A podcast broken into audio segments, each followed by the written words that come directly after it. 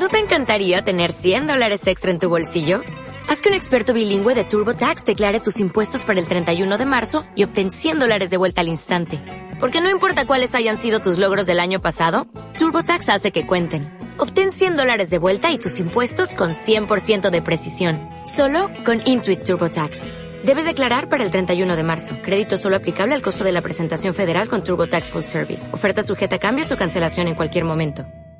Hola a todos, bienvenidos a un nuevo episodio del podcast, en este caso también videocast el en vez de la página. Soy Antón García Fernández, les hablo como de costumbre desde Jackson, en el estado de Tennessee, aquí en los Estados Unidos de América, y hoy vamos a hablar de cómics, pero no necesariamente de Tintín, aunque sí tendrá algo que ver con Hergé, porque vamos a entrar en el mundo eh, inventado, creado por Edgar Pierre Jacobs, eh, del mundo de Blake y Mortimer, una serie que a mí me gusta, aunque no la he leído completa, pero que quizá no sea tan popular como otras dentro de ese universo de la línea clara y del cómic francófono. Y para hablar acerca de este tema, tengo al otro lado de la línea cibernética, desde Oviedo, en Asturias, en España, no demasiado lejos de donde yo nací, en Vigo, en Galicia, a Jorge Carrillo, que quizá conocerán algunos de ustedes como Archie Adoc en las eh, redes sociales.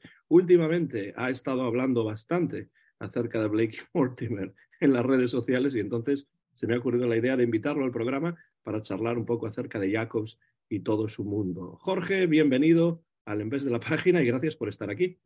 Eh, bueno, muchas gracias a ti por invitarme y, bueno, y saludos a todos los oyentes, bueno, y espectadores, porque, porque es vídeo, claro, también. Sí, habrá, habrá vídeo eh, en YouTube y después en iVoox, pues también colgaré el audio y así, pues quien lo quiera escuchar en audio puede y quien quiera vernos, pues también lo puede hacer. Eh, en todo caso, Blake y Mortimer es una serie que a mí me gusta y que yo llegué a ella, evidentemente, a través de Hergé, a través de la colaboración entre Edgar Pierre Jacobs y Hergé. Y reconozco que no es una serie que, conozca tanto como la de Tintín o Asterix o algunos otros cómics eh, de mayor popularidad, pero me interesa mucho y me gustaría saber, para empezar, eh, Jorge, ¿cuál fue tu primer contacto con Blake y Mortimer y qué fue lo que te atrajo originalmente de esta serie? Pues mira, siéndote sincero, eh, mi primer contacto fue eh, bastante, hace bastante poco tiempo relativamente, ¿no? Y, fue precisamente a través de un poco lo que dices tú, ¿no? Un poco a través de Hergé y de, y, de Tintín, ¿no? Porque bueno, tú lees Hergé, claro, Tintín sabes que, que, llega un momento en el que se acaba, porque bueno, Hergé fallece y entonces pues los herederos y también, y también por lo que dejó más o menos dicho Hergé, pues pues han decidido no continuar, cosa de la que, de la que hablaremos si te parece, porque precisamente Blicky Mortimer se ha continuado. Y entonces, claro, a través de eso, pues vas buscando más, vas buscando cosas que sean parecidas, porque al fin y al cabo, pues quieres seguir un poco en ese mundo. Y al final, bueno, llegas a otros mundos que son parecidos, pero también con muchas diferencias. Y fue un poco como yo entré a, a, Blicky Mortimer. Y, y, bueno, es verdad que el dibujo de Jacob, sobre todo en, ciertos, momentos, es muy próximo al de luego ya toma un camino propio, ¿no? Pero, pero quizás eso fue un poco lo que me atrajo, ¿no? Y tú ves esas portadas tan similares a las de Tintín y dices, bueno, quiero ver a ver si voy a encontrar a Tintín. Y luego encuentras otra cosa que también está muy bien, pero, pero bueno, fue un poco la forma de entrar. Sí, tenemos que hablar, por supuesto, de las diferencias, de las semejanzas, eh, tenemos que hablar del dibujo, del estilo de, Jacobs eh, y, bueno, eh, por supuesto, antes eh, de hablar de eso, tenemos que reconocer que eh, hay una colaboración entre Jacobs y Hergé durante un cierto tiempo, colaboración importante además para Hergé y para el desarrollo de eh, Tintín, pero esa colaboración se rompe, cada uno toma caminos separados por diferentes razones que tienen que ver, en gran parte por lo que parece, con la negativa de Hergé a compartir la autoría en las portadas de los libros de Tintín con el propio Jacobs, que hacía mucho, mucho trabajo de preparación, incluso haciendo poses y cosas por el estilo para que Hergé después pudiese dibujar. Eh, pero, ¿cómo y, por qué eh, inicia Jacobs una serie eh, en cierto modo muy diferente, pero en cierto modo también semejante, como es Blake y Mortimer? Eh, bueno, la, historia es un, poco que, bueno, que él trabajaba con, en, aquel momento él trabajaba con Hergé en la revista, la revista Tintín, ¿no? Esta que había abierto Raymond Leblanc. Y, él lo que quería hacer era, era una serie que era una serie ambientada en la Edad Media, eh, que se iba a llamar Roland Le Hardy o Roland Leardy, corrígeme tú porque yo no, sé hablar francés y, posiblemente mi pronunciación sea caótica, pero bueno. está bien, está bien. y, entonces, pues bueno, el asunto es que, claro, la revista ya tenía varias series eh, de esa temática en movimiento y entonces le proponen, le proponen que cambie eh, hacia la ciencia ficción, ¿no? En parte tal vez esto se deba porque él ya había, ya había ilustrado relatos de H.G. Wells y, había causado un gran impacto con ellos. Y luego él también, otra de las fuentes que tiene, antes cuando trabajaba en la revista Bravo, había creado una aventura que, bueno, que la tengo por aquí, que es el, Rayo U, que es una aventura en un estilo semejante al de, al de Flash Gordon, ¿no? La, puedes mostrar si quieres, si la tienes ahí. Mira, ese está de aquí. A ver, no sé si se verá. Creo que tienes que ponerlo un poco hacia abajo, eh, porque sí, eh, más o menos. Ah, creo que es por el, creo que es por, la, parte de atrás, por el, por el fondo. Sí. Puede ser. Bueno, igual se me alejo ahí está, Ahí está, sí. ahí se ve un poco mejor. Sí. Y bueno, y, esta es una aventura que bueno, que él crea un poco eh, en la línea de, de, Flash Gordon, ¿no? Porque él, de hecho, cuando trabajaba antes en la revista Bravo, antes incluso de crear esta aventura, Em, pues eh, por lo visto con la guerra no llegaban, no llegaban suministros de, de, las aventuras de Flash Gordon y entonces él le encargan terminar una aventura de Flash Gordon que estaba en curso. Y entonces él la imitó, imitó el estilo de Alex Raymond con tal perfección que, que los lectores se lo tragaron y en la revista quedaron muy complacidos y entonces le propusieron, bueno, pues vamos a crear tú una con héroes propios, pero con este estilo. Y entonces eso fue un poco lo que le, lo que le llevó en esta dirección, ¿no? Entonces, claro, luego Blake y Mortimer, en el fondo, y esto es una cosa que, a mí me parece muy interesante, bebe mucho en esos orígenes de, Flash Gordon, pero son como una especie de Flash Gordon que no, no ambientan sus aventuras en el universo ni en, ni en todo esto, sino que lo hacen pues en la época de, de Jacobs. Es verdad que en un, en un mundo ucrónico, porque hay una guerra, una tercera guerra mundial que nunca existió y todas estas cosas, pero, pero al fin y al cabo es en cierta manera, a mí me gusta pensar que Blake y Mortimer son un poco eh, como una especie de crossover entre Flash Gordon y Tintín. Porque sí que coge la, lo que es la verosimilitud, es, todo esto lo coge de la línea clara, pero sin embargo, todo este punto de fantasía científico eh, sí que bebe un poco más de, esta línea, de Flash Gordon. Tenemos además eh, en Blake y Mortimer, igual que en Tintín, dos personajes eh, que en realidad no es solamente un personaje, porque Tintín son las aventuras de Tintín, pero en cierto modo, en cierto momento entra el Capitán Jato que ya es eh, inseparable de, Tintín. Esta quizá pueda ser una de las eh, semejanzas que se puedan encontrar entre, Blake y Mortimer y, Tintín. ¿Qué otras semejanzas encuentras tú entre las obras de Jacobs y de Hergé? Yo entiendo que al haber trabajado juntos durante tanto tiempo, pues tiene que haber puntos de encuentro, ¿no? además de la línea clara.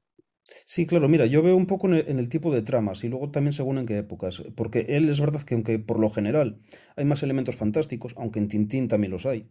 O sea, por ejemplo, pensemos en vuelo 714 para Sydney, sin ir más lejos, cuando entran incluso hay extraterrestres y todas estas cosas, ¿no? Mm, aunque hay también e, elementos fantásticos, también eh, tiene como una línea más detectivesca, más policíaca. Y eso es un poco también común con Tintín. Eh, lo que sí que veo una diferencia importante es que realmente tú dices que son dos personajes en Blick y Mortimer, pero en realidad son tres. Porque el malo, eh, que es Ulrich, aparece prácticamente en todos, en todos los volúmenes de la saga. Hay solamente dos en los que no aparezca, uno de Jacobs y otro ya post-Jacobs. en, los demás aparecen todos. Y entonces, este personaje, que además hay un hecho simpático aquí, que es que Jacobs se basó en su propio aspecto en su propio aspecto para crear a Ulrich, eh, eh, lo, cual, pues bueno, a mí es una cosa que me resulta muy simpática, es que es tal cual. Ahí está, Jacobs, eh, que desde luego sí es bastante parecido, como dices. Sí, sí, y, entonces, pues eso que te decía, al final es un personaje que prácticamente comparte todas las aventuras con ellos, aunque sea el antagonista y aunque sea un miserable y aunque sea malvado y todas estas cosas, pero, pero realmente Mm, tiene tanto peso como ellos. Y, al final, bueno, esto ya hablaremos, pero eh, la última aventura que hay dentro de lo que es la cronología de la saga y, la última que creó Jacobs también, aunque él no la llegó a dibujar, Ulrich supuestamente muere. Entonces, claro, tiene hasta cierta lógica y cierto sentido que esa sea la última aventura de la saga, porque se han quedado sin antagonista. Claro, todo eso que comentas eh, me trae a, la memoria, por supuesto, eh, el mundo de Sherlock Holmes, ¿no? Sherlock Holmes, doctor Watson, el eh, profesor Moriarty como Némesis, ¿no?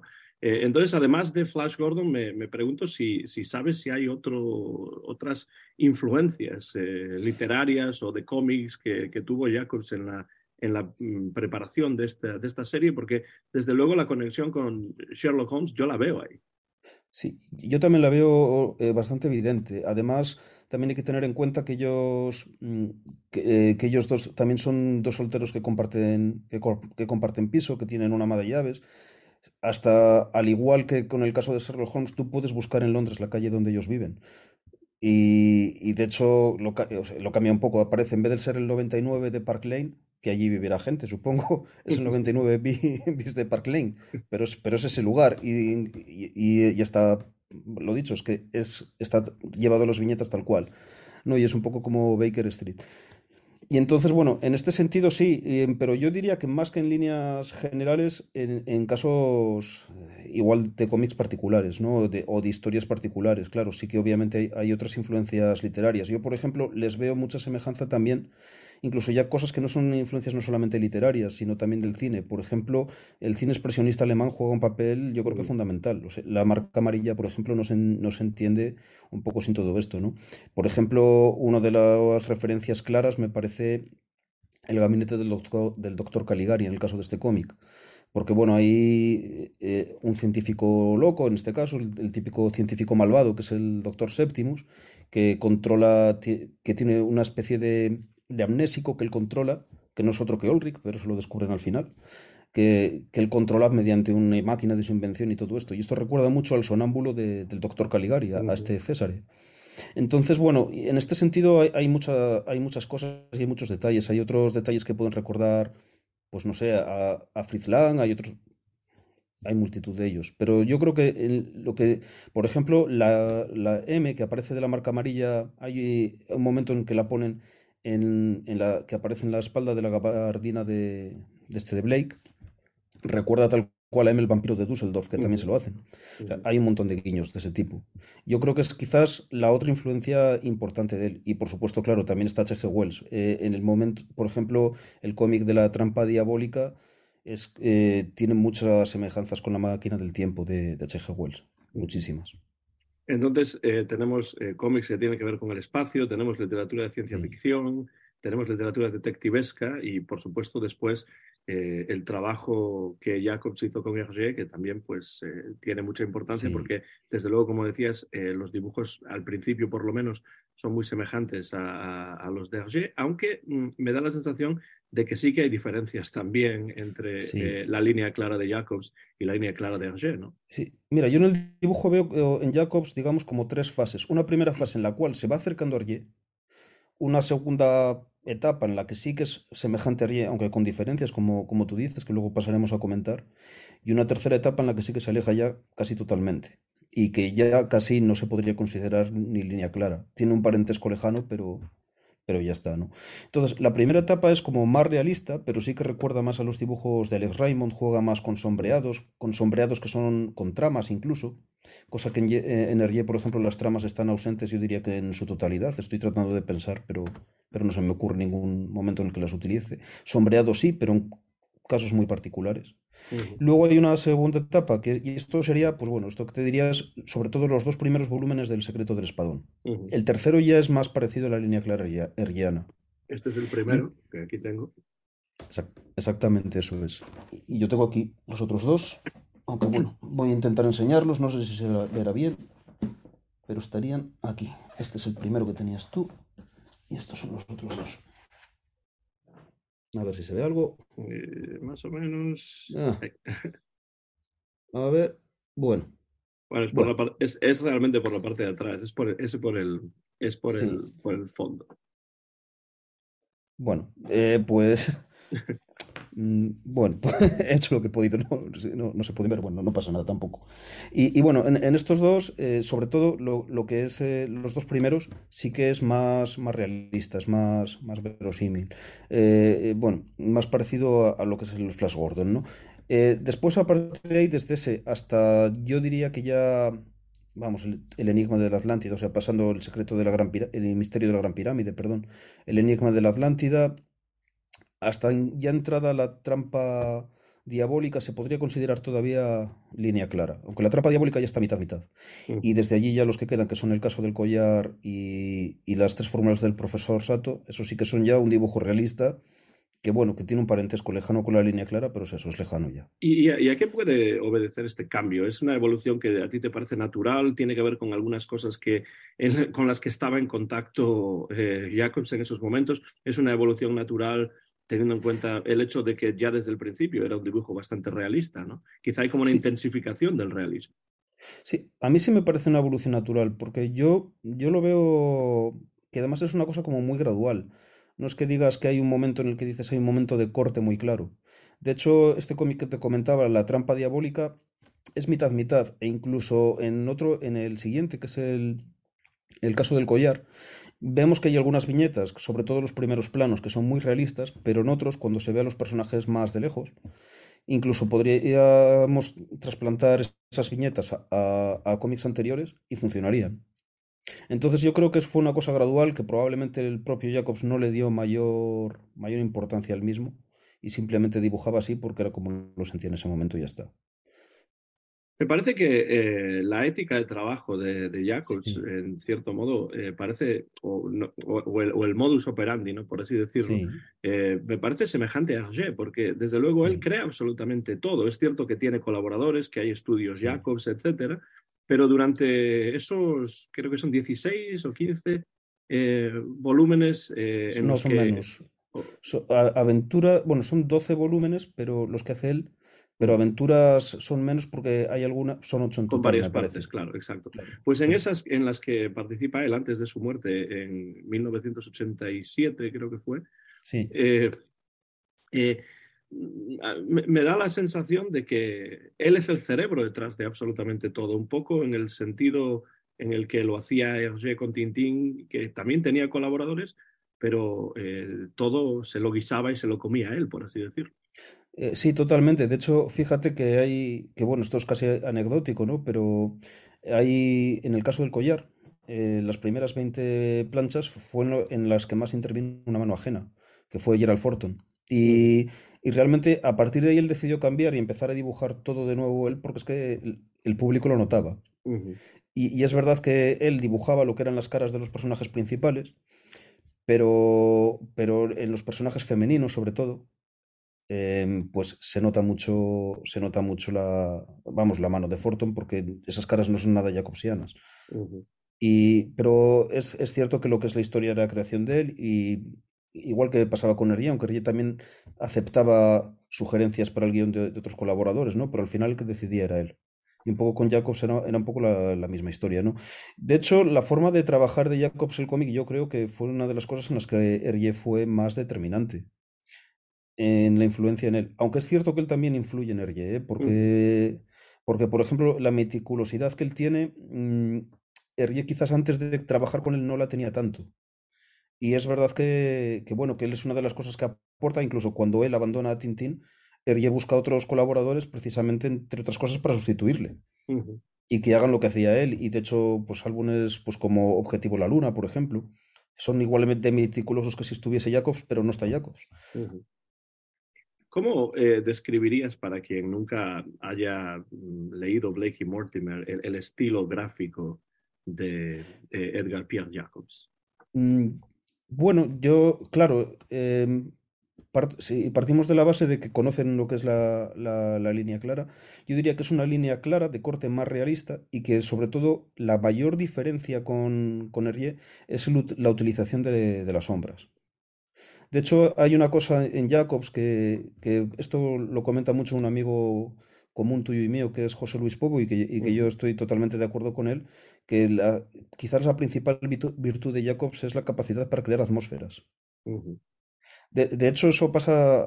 Hay veces que dices, vale, tiene guiones que son muy buenos, pero otros que quizás no lo, no lo son tanto. Les puedes ver algún agujero de guion, pero llega un momento en el que te da igual, porque Jacobs te hace creer que estás dentro de la historia. Estoy de acuerdo y además creo que, que lo que comentas tiene mucho que ver con la capacidad de Hergé de crear atmósferas precisamente en aquellos álbumes en los que más ha trabajado Jacobs. Por ejemplo, sí. Las siete bolas de cristal en la famosa parte eh, en la casa del profesor Bergamot. Yo creo que ahí esa, esa atmósfera que crea es muy jacobsiana y cuando leo algún álbum de eh, Blake y Mortimer me doy cuenta de que eso que dices y que dice José Luis es totalmente cierto y, y, y hay esa conexión ¿no? entre esas obras de Tintín y las obras de Blake y Mortimer. Sí, fíjate, eh, totalmente. De hecho, hay una que es eh, El misterio de la Gran Pirámide, que aunque por temática uno puede pensar dice, bueno, va a estar más cerca de los cigarros del faraón, ¿no? Y no se parece nada a los cigarros del faraón, pero a la que sí se parece es a las siete bolas de cristal. Uh -huh.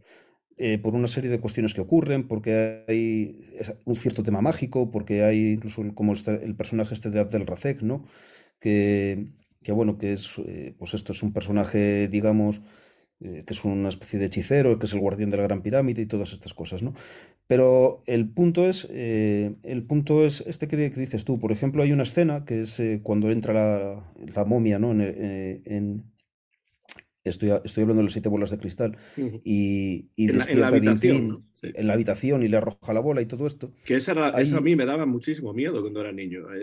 Sí. casi tenía pesadillas yo, igual que Tintín. Es, es, que es terrorífico totalmente. Y hay una escena que es que es casi calcada, que es eh, cuando eh, en un momento en el que este hechicero le ha entregado un talismán a Mortimer y los malvados hacen que entre una cobra en su habitación, ¿no? Para, bueno, pues para que lo envenene. Y entonces él despierta y entonces él coge el talismán y lo pone delante y dice las palabras que le había dicho el hechicero, ¿no? Por Urus permanece. O sea, hay muchas escenas de este tipo que ves que hay una cierta semejanza entre una, entre una aventura y otra. Uh -huh. Entonces, bueno, es un poco como, como Jacobs trabaja. Yo creo que en el, la clave de, con la que Jacobs crea atmósferas, aparte de que te hace introducirte eh, de, de, dos maneras, es, eh, además son de dos maneras opuestas que yo he observado. Una es, primero, creando eh, lo que son, vamos a decir, una puesta en escena muy detallada. Uh -huh en la cual, y esto es un poco lo que después, y junto con él va a hacer también Hergé, eh, tú ves cómo trabaja los croquis que se hacía, se hacían los planos de los edificios donde ellos estaban, todas estas cosas, ¿no? Entonces, eh, que son muy detallados, y eso es una de las maneras de hacer, eh, de la, una de las formas de hacer. ¿no? Él creaba tantos detalles que tú realmente te crees que estás dentro. Pero hay otra forma de hacerlo, que es la opuesta, y que es igualmente sugestiva, que esto pasa, por ejemplo, en, eh, en Sos Meteoros. Uh -huh eh, que hay, hay, un momento dado en el que hay como una especie de niebla amarilla que lo invade todo. Eh, y, en, y, también pasa en la marca amarilla, por ejemplo, en la escena esta famosa que hay en el Limehouse Dock, uh -huh. que tú realmente casi no ves nada, porque la niebla, mm, digamos, te impide ver los detalles. Pero precisamente eso te da una sensación de estar como perdido en medio de, del álbum, en este caso, que te introduce completamente en la historia. Uh -huh. Sí, me yo parece, diría que hay otra cosa. Eso me parece interesante eh, porque es algo que Hergé quizá no hace tanto. La, la creación sí. de las atmósferas eh, en Hergé tiene que ver con otras cuestiones totalmente diferentes. Pero te dejo seguir. Sí, no, sí, de hecho, fíjate, en este sentido yo, yo ahí veo que son, por ejemplo, el fuerte de Jacobs para mí son las atmósferas. Hergé también lo hace, pero para mí no es quizás su principal cualidad. Para mí la principal cualidad de Hergé es la capacidad de narrar por medio de viñetas, uh -huh. que es una cosa que yo en Hergé veo casi instintiva. Mm, ya lo hace desde el o sea, hay secuencias que dice son memorables y precisamente pensando por ejemplo en la de la elección no en estas en las que solo hay un solo partido esa secuencia en la que los personajes primero tienen la cabeza levantada después la bajan y después la bajan todavía más resignados y, y ese este es el primer álbum es un y es el primer, exactamente, y un estilo muy primitivo en muchas cosas, pero ya tiene estos detalles, ¿no? Uh -huh. mm, y esto es una cosa que Jacobs fue puliendo y perfeccionando con el paso del tiempo. Por ejemplo, a mí me parece muy bien narrado y una obra maestra de la narrativa, eh, su penúltima historia. No es que la última me parezca mala, pero su penúltima historia tal vez me parece el, el punto clave, ¿no? Que es el caso del collar. Y que es una historia que a, veces no gusta mucho a los aficionados a Blake y Mortimer, quizás porque, porque escapa un poco de lo que es el trasfondo fantástico. Es un caso policíaco y ya está. Pues a mí la manera en la que, está contada, esa misma a mí también me gusta mucho. De hecho, te diría que es mi favorita. pero, eh, pero bueno, pero, esto que te comentaba, ¿no? Y, entonces mm, es una cosa que Jacobs fue, fue aprendiendo poco a poco. Ahí, por ejemplo, hay, hay una secuencia que, bueno, esta la traté yo en uno de, estos hilos de Twitter, que es el momento en el que ellos entran en las catacumbas de París.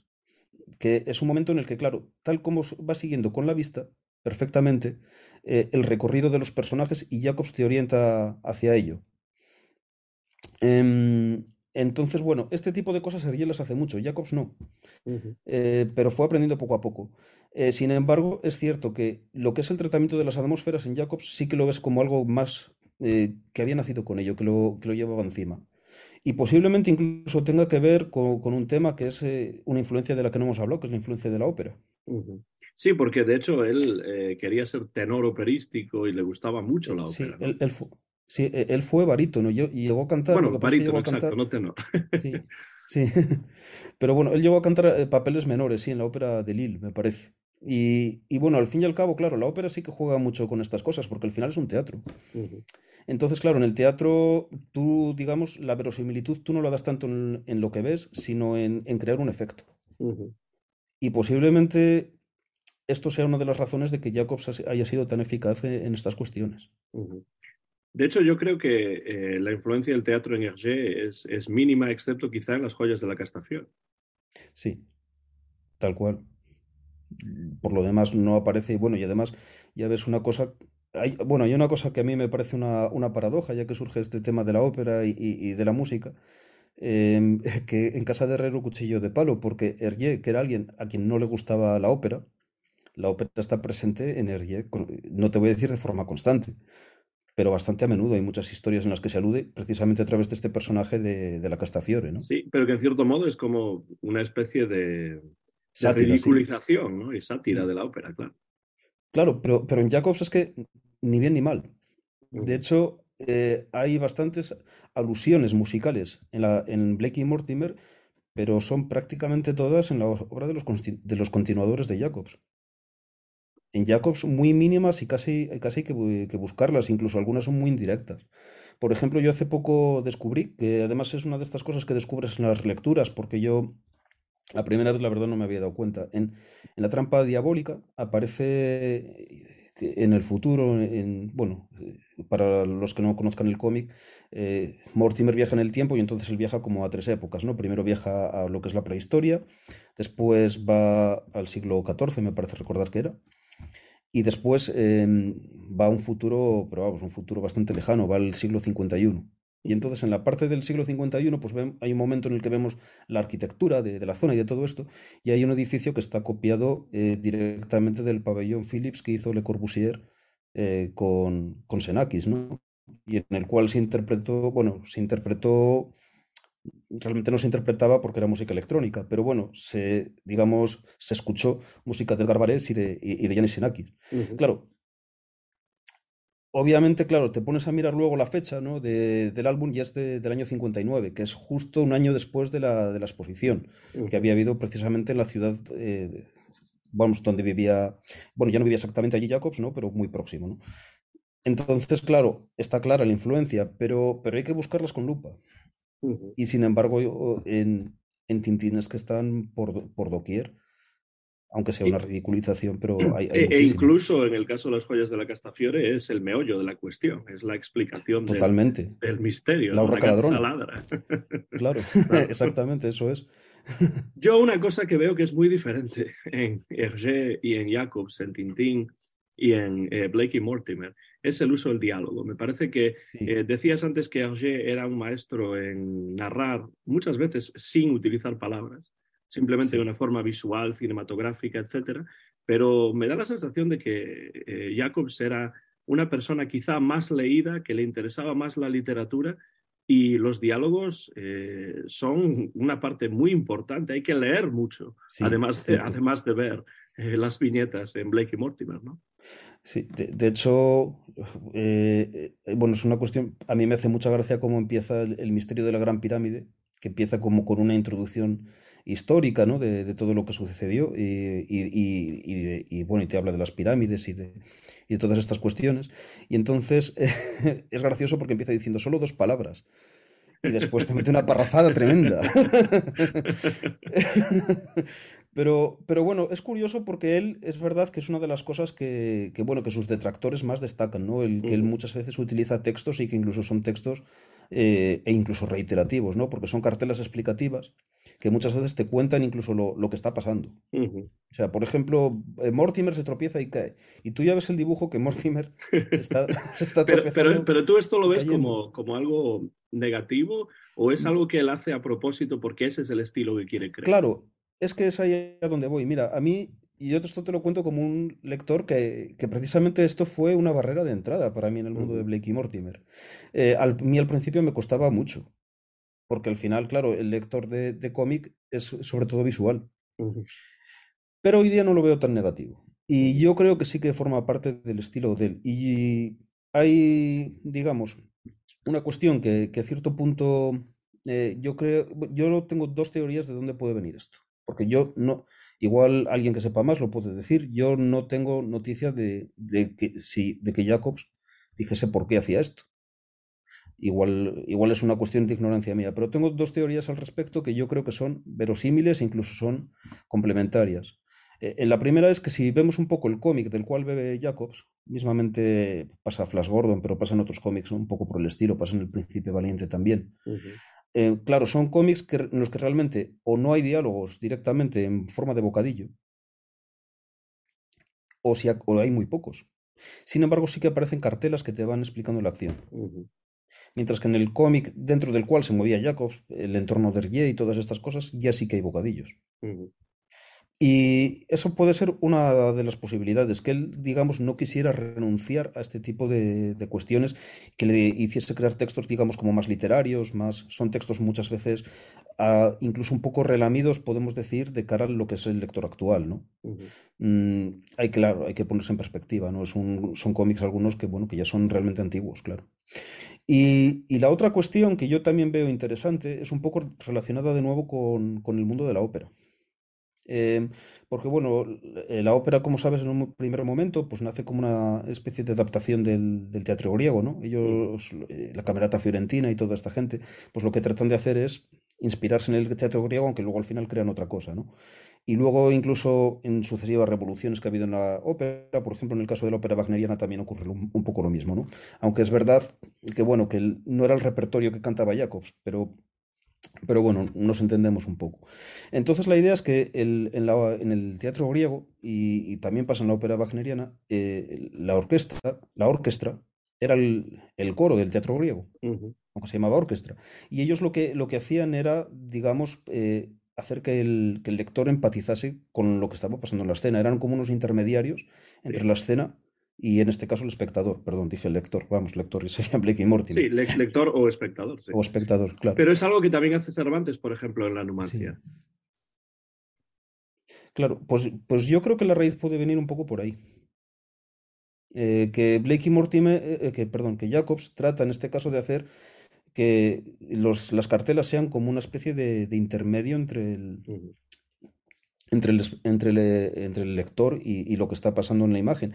Y de hecho, aunque sean redundantes, para él no lo son, porque muchas veces hay veces que es verdad que no te aportan nada más que lo que estás viendo, pero otras veces sí que te explican un poco o te cuentan cosas de cómo se sienten los personajes. Por ejemplo, lo típico de ves que Mortimer está saliendo del agua y Mortimer en un supremo esfuerzo logra salir del agua, ¿no? Cosas de este. Entonces, claro, de alguna manera ya empatizas más porque te dicen cómo se está sintiendo el personaje.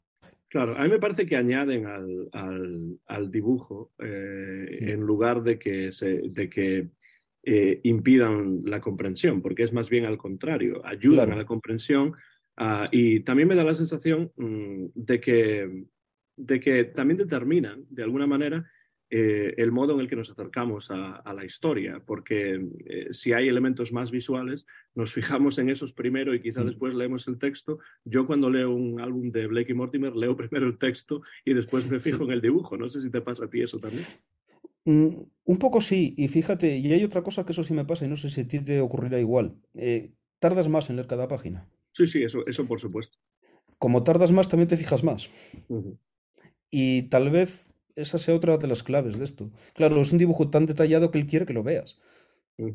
Porque, a ver, hacer una página de cómic cuesta mucho trabajo. Y esto es algo que quien tal vez nunca ha dibujado un cómic no lo sabe, pero es que cuesta muchísimo trabajo, son muchas horas.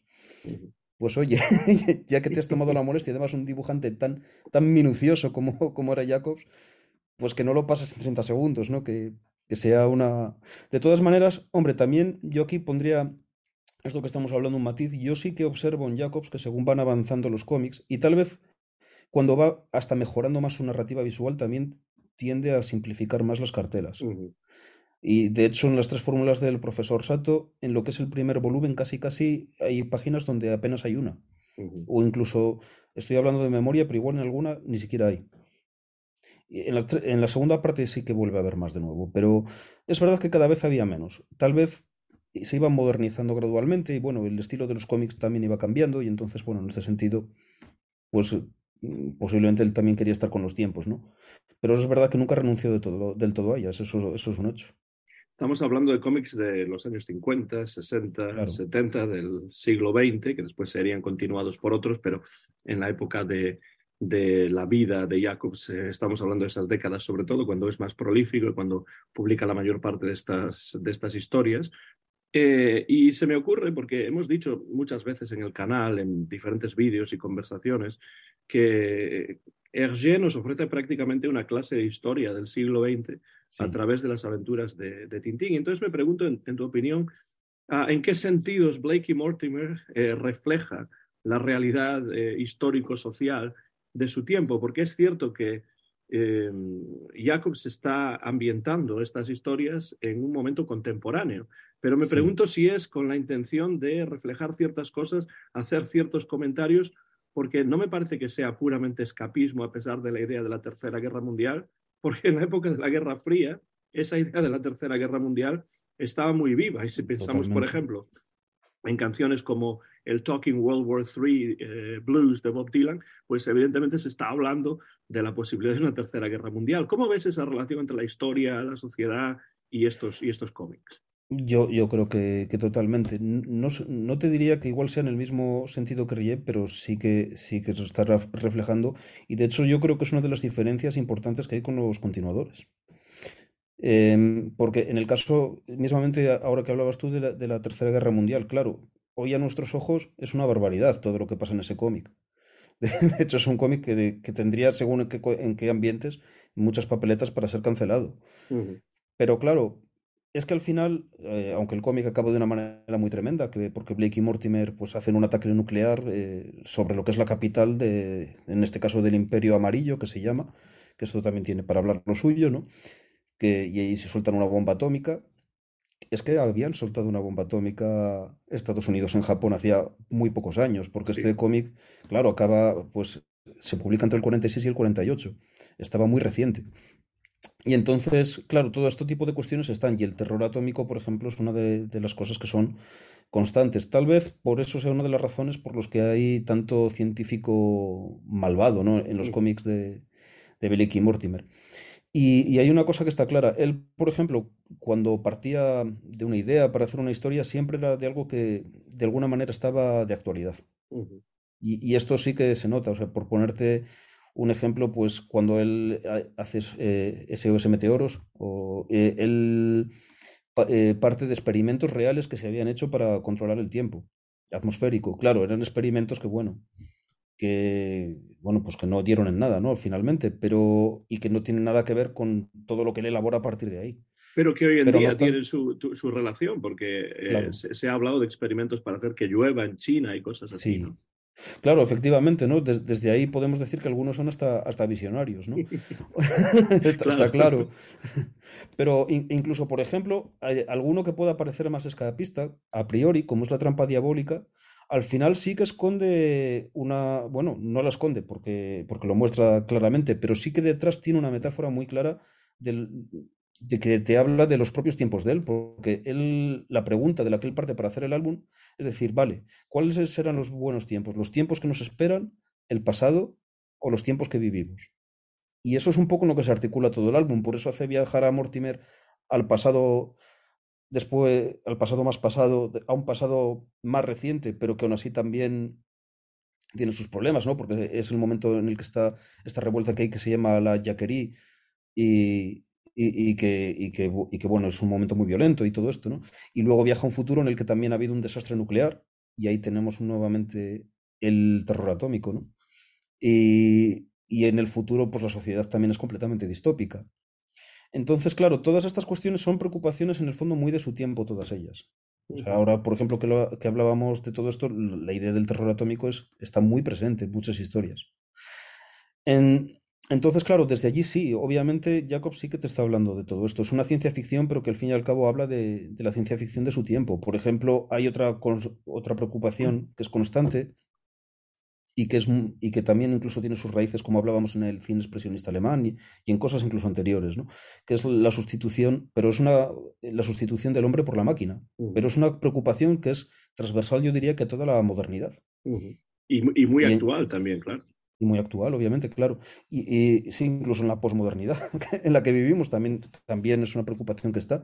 Y en Jacobs, totalmente. Por ejemplo, en las tres fórmulas del profesor Sato, que es el último álbum, pues tenemos eh, este profesor Sato que está creando androides que, que podrían desde realizar tareas muy beneficiosas para la sociedad a sustituir al ser humano y utilizarse como máquinas de guerra, ¿no?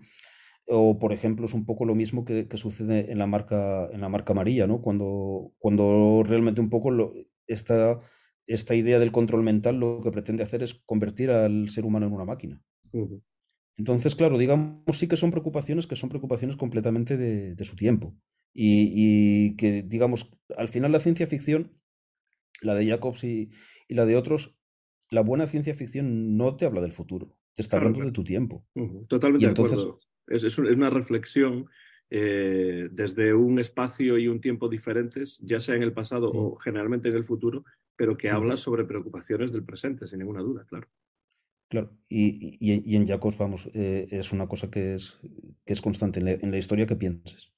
Entonces, es, por eso es, fíjate, a la hora de, hablar, y esto es una cosa que a mí me parece muy interesante, y mire, esto todavía no hice hilo en Twitter, y entonces, bueno, son pensamientos que no tengo muy articulados, pero que no obstante, pues podemos comentar porque a mí me parecen muy interesantes. Eh, tiene que ver bastante con el hecho de que los continuadores han hecho otra cosa. Y es que aquí yo pienso, y no se me ocurre menos que pensar en Herrié, que creo recordar que se lo dice a Numa Sadur en las conversaciones, y no me, me corregirás cuando dice que dice que claro, que si otros continuaran Tintín, tal vez sería mejor, tal vez sería peor, pero no sería su Tintín. Exacto. Y, y es que complique Mortimer es lo que ha pasado. Y esto, es, esto para ponerlo un poco en, antes de hablar sobre esto, para ponerlo un poco en contexto, eh, eh, Jacobs muere en 1987. Cuando fallece es, no, es precisamente Bob DeMore quien termina el álbum que deja inacabado, que creo que se llama Mortimer contra Mortimer, al menos en la traducción en inglés. Sí, es, es, Mortimer contra Mortimer, que es la segunda parte de, esta historia que te hablaba, de las tres fórmulas del profesor Sato. Pues es Bob Demore, del quien se habló también para eh, continuar Tintín el Arte Alfa, que después nunca eh, ocurrió, eh, colaborador muy, muy estrecho de Hergé. Y en 1996, según mis notas, tenemos los primeros nuevos títulos creados por otros dibujantes como Jean Van Ham, Ted Benoit, Yves Saint, André Juillard y, otros. Entonces, mm. ya que hablas de eso, pues hablemos de cómo se comparan estos álbumes con los de Jacobs desde el punto de vista del contenido, pero incluso también desde el punto de vista de, lo visual. Eh, claro, pues, fíjate, es que sí que ahí, voy un poco con, esta idea, ¿no? Mm, es verdad que tratan de ser fieles a Jacobs en muchos aspectos, pero al tratar de ser fieles a Jacobs muchas veces incluso lo traicionan. Mm. Y no estoy hablando en contra de, esos álbumes, ¿eh? yo eso eh, quiero que quede claro, yo son álbumes que muchos de ellos los disfruto muchísimo y que me gustan mucho, o sea, no es, no es esta cuestión. Pero claro, al, final son aventuras que están, para empezar, casi todas ambientadas en los 50. Claro, y por ahí ya vamos mal, porque obviamente ya no puede ser lo mismo, porque ya no te pueden estar hablando de, de su tiempo. Claro, es un regreso al pasado en ese sentido, ¿no? Claro, eso es. Y aunque te hablen de su tiempo, es tu tiempo en los 50. O sea, es...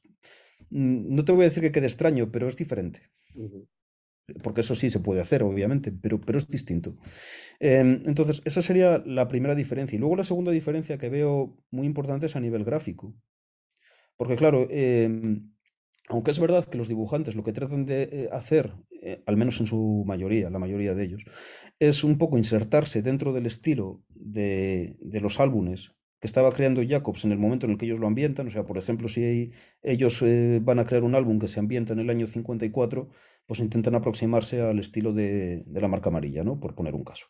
Mm, Claro, pero es que el asunto es que al final casi todos, como lo ambientan en la parte central de la serie, que es la zona, digamos, más de línea clara, al final se rompe también la evolución, porque al final lo que están haciendo es, eh, em, ¿cómo te diría yo? Unos álbumes que a nivel gráfico incluso se parecen a veces más a Hergé que a Jacobs. Entonces dirías que son como álbumes un poco anacrónicos dentro de la evolución de la serie. Sí, totalmente, claro sí lo son, lo cual no quiere decir que no sean disfrutables y que no tengan su interés. Por ejemplo, en cuanto a temática, uno observa que, bueno, ha habido varios guionistas, pero digamos que los dos más importantes han sido Jan Van Ham y Ive Sent, o Sente, ¿no? Como... Y entonces, por ejemplo, claro, los dos eh, lo que han hecho es cada uno decir, vale, Blake y Mortimer son esto, eh, yo voy a desarrollar estos aspectos. Entonces, por ejemplo, Ive Sente lo que ha hecho es fijarse más en cuestiones eh, relativas a la historia británica. Incluso en este sentido, vemos que Blake y Mortimer se les ve más en Londres que, que incluso en los cómics de Jacobs, porque en los cómics de Jacobs realmente en Londres se desarrolla una historia. Él, en parte por comodidad, sí que las ambientaba más en Francia porque lo tenía más cerca, podía viajar más y podía tomar fotografías y documentarse, ¿no? Y es verdad que las ambientaciones, claro, son muy, muy exactas.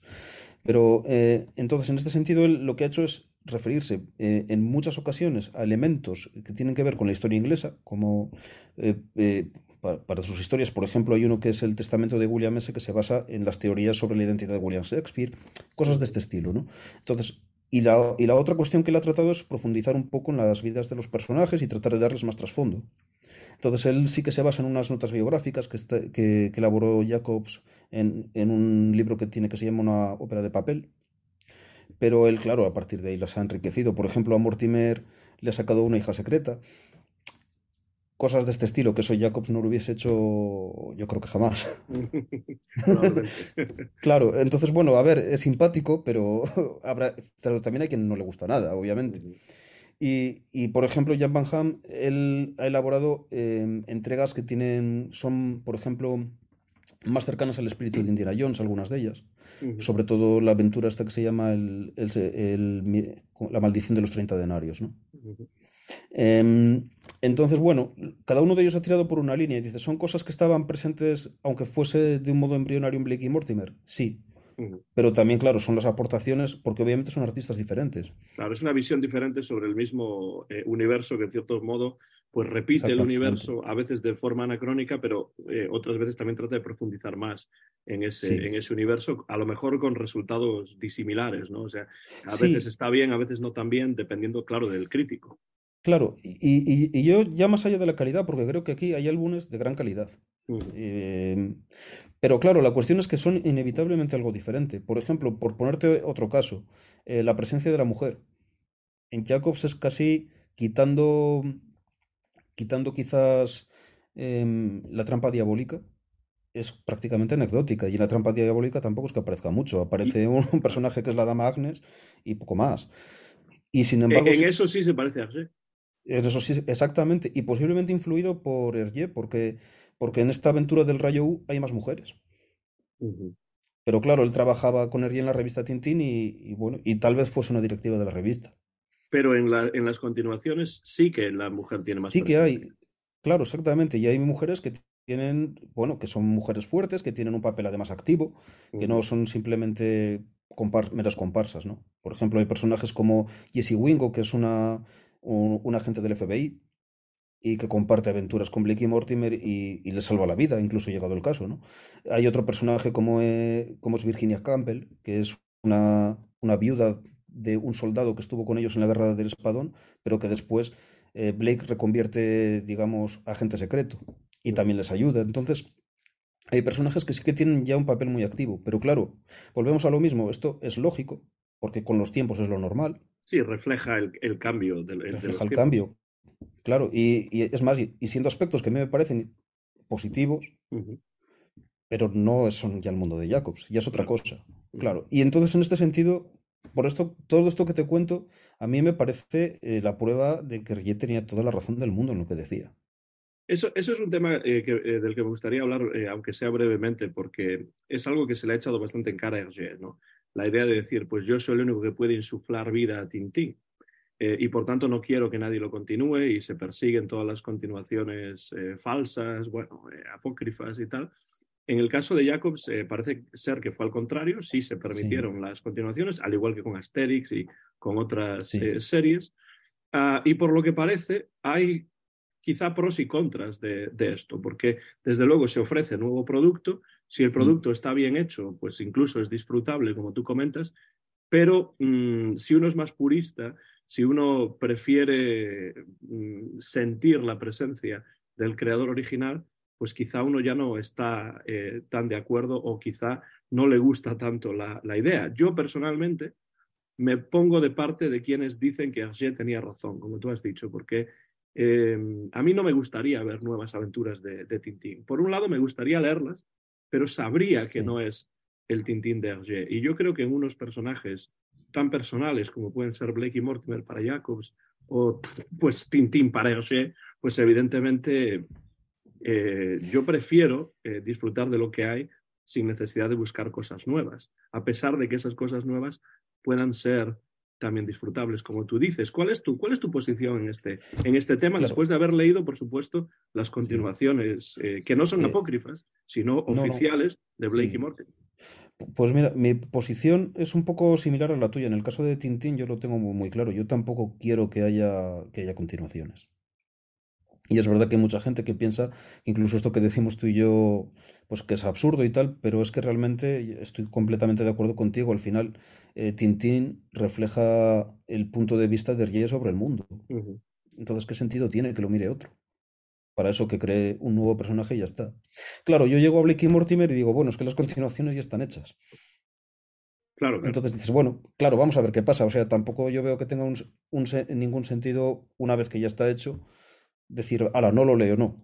No, vamos a ver qué pasa y vamos a ver qué hay. Entonces sí que las disfruto, pero evidentemente sí que veo que es otra cosa y es que se nota, se nota en todo. Por ejemplo, mira, hay un detalle, que es un detalle que, parece muy tonto, que a mí me hace mucha gracia, es el tema de cómo, de cómo Jacobs trata sobre todo a, los malvados.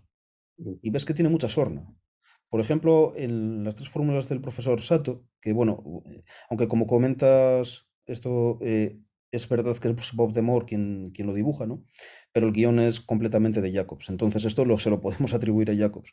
Hay un momento en el que uno de los malvados, que es, que es Sarky, le dice a Ulrich que si mientras vigila puede ver la tele, que están echando Blancanieves. Entonces, claro, son cosas que dices, tiene no se tomaba demasiado en serio a sí mismo, lo cual está muy bien. ¿Y qué pasa? Que quien aborda Blake y Mortimer, y hay autores que incluso lo dicen, es que estás abordando, que estás abordando un monumento. Claro, y ahí empezamos mal. Claro. Porque, porque si abordas el monumento no puedes ser irreverente con él. Y Jacobs era irreverente consigo mismo muchas veces, y eso le daba mucha más vida. Entonces, claro, dentro de esto, pues es verdad que, eh, lo que comentábamos, hay historias que son objetivamente buenísimas. Eh, el caso Francis Blake, a mí me parece una maravilla de cómic. Pero obviamente no es, no es Jacobs. Y se nota. Mm. Es más, curiosamente, es casi casi un remake de La Isla Negra de Tintín. Mm. Claro, es muy interesante eso, porque sí que hay puntos de conexión entre, entre las dos. Totalmente. De hecho, hay, hay ocasiones en las que dices, vale, hay puntos de conexión, incluso escenas muy similares, ¿no? En esta historia, por ejemplo, se nota mucho, pero también pasa en otras. Y claro, a cierto punto también te pones a pensar, y yo esto no sé hasta qué punto será así, pero, pero dices, claro, dibujantes de referencia o guionistas de referencia de la línea clara no pueden continuar Tintín. ¿Qué es lo más parecido que pueden hacer? Continuar Blicky Mortimer. Y lo utilizan como vehículo, quizá, para. Claro, exactamente. Sí, no había pensado en eso, pero la verdad es que es una observación muy interesante porque como Tintín está prohibido y probablemente va a estarlo por el, por el resto de nuestros días, por lo menos. Sí. Eh, pues claro, no sé lo que va a pasar en el 2200, ¿no? Pero, claro. eh, pero tampoco me preocupa, ¿eh? Ni me preocupa, exacto. Sí. Pero es cierto que se puede utilizar como un sustituto, ¿no? Para decir, pues claro. vamos a hacer una aventura más tintinesca, a pesar de que sean personajes que no son Tintín y Hijado. Claro, y de hecho, por ejemplo, lo que comentábamos, el caso de Francis Blake, hay muchas cosas en común. O sea, es una Ruth movie. Eh, Ruth Comic, en este caso, sí. ocurre, ocurre en Inglaterra y Escocia. Uh -huh. Acaba en un castillo. O sea, hay, hay muchos elementos comunes. En y... eso, me, eso, eso me, me, me, trae a la mente una cosa eh, que no quiero olvidar. Y es que decías antes que, que, se hablaba de una tercera guerra mundial. A mí me parece que está muy claro que hay algunos elementos que hoy en día serían cancelables, tal y como está la situación sí, en ese sentido, además. Pero bueno, no, no, eso no me interesa tanto como quizá el hecho de que me parece que en estos cómics, desde luego, hay una clara tensión eh, Oriente-Occidente. Esto sí. me, me, parece que está clarísimo. Pero la pregunta eh, es por qué Jacobs, que, que, que era francófono, eh, utiliza personajes británicos en esta serie. Es decir, son, son profesores y son agentes del MI6 o MI5, ya no sé cuál de los dos sería en ese caso, eh, del 5 o el 6, pero en todo caso son personajes británicos que utiliza eh, como vehículo para estas eh, historias. Tintín es muy claramente bruselense, es sí. muy claramente belga, eh, la belgitud, ¿no? como se dice en francés, sí. de, de, Tintín y de Hergé está clarísima, pero parece que para Jacobs eso no era tan importante, ¿o sí? Mm, es que eh, el asunto es que hasta donde yo he leído y he podido saber, este hombre era anglófilo. Uh -huh. Él admiraba a los ingleses, les tenía idealizados y es por eso por lo que mete estos personajes eh, británicos. Uh -huh. Y claro, esto al final termina siendo un poco un callejón sin salida, porque por esto que comentábamos antes, si son personajes que viven en Londres y tú te quieres documentar exhaustivamente sobre... Claro, pues al final te los llevas a tu entorno y, y se los llevaba a, normalmente a Francia.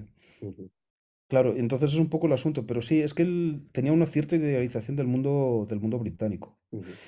y, y, sobre la tensión Oriente-Occidente hay una cosa que, que, a mí me parece muy, muy interesante comentar. Eh, por ejemplo, claro, uno lee el secreto del espadón y si lo lees sin contexto, puedes pensar y dices, bueno, este hombre pues era un racista que estaba en contra de los orientales uh -huh. y no me parece que sea así.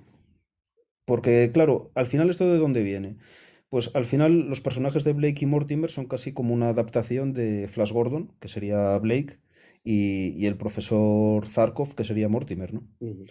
Y claro, ¿quién es el malo en, en Flash Gordon? Es, es Ming.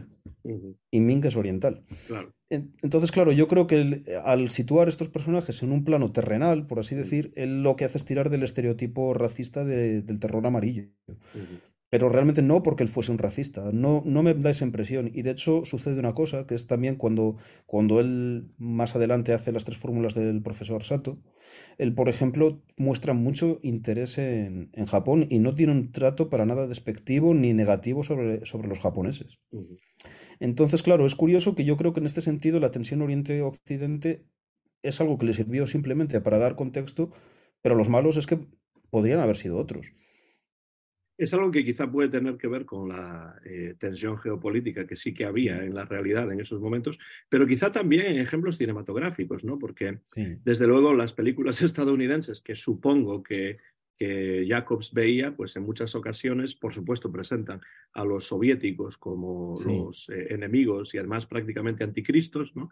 Pero también en muchos casos a los, a los orientales que aparecen claro, claro, presentados de una manera, en muchos casos, ridícula racista y no hay que olvidar que en Estados Unidos hubo campos de concentración para, para, asiáticos. ¿no? Esto es una realidad de la que no se habla mucho en los Estados Unidos, pero, pero es una realidad histórica. ¿no? Entonces, eh, yo lo veo bastante normal si lo ponemos en contexto como tú dices, pero el problema es mmm, que a veces no se quiere poner en contexto las obras literarias o, o, no, claro, o, o artísticas en este caso, y entonces se pierde eh, algo esencial, que es que una obra siempre es hija de su momento histórico, ya sea más o menos racista, ya sea más o claro. menos progresista, tiene que ver con el momento en el que se publica y, y eso es, es, es, inescapable. ¿no? Mira, totalmente, y además yo creo que hay otra reflexión que, que, se impone a partir de esto que tú dices, que es que al fin y al cabo, no sé, yo por ejemplo he leído El secreto del espadón con mi hijo, también Tintín en el Congo. Y dices, claro, ¿y por qué estos se comportan así? O sea, dices, ¿por qué Tintín hace estas barbaridades? Y se lo explicas, adaptándolo obviamente a su nivel, pero bueno, él ya sabe lo que es el colonialismo. Si no de mayor crece, e igual no lo sabe.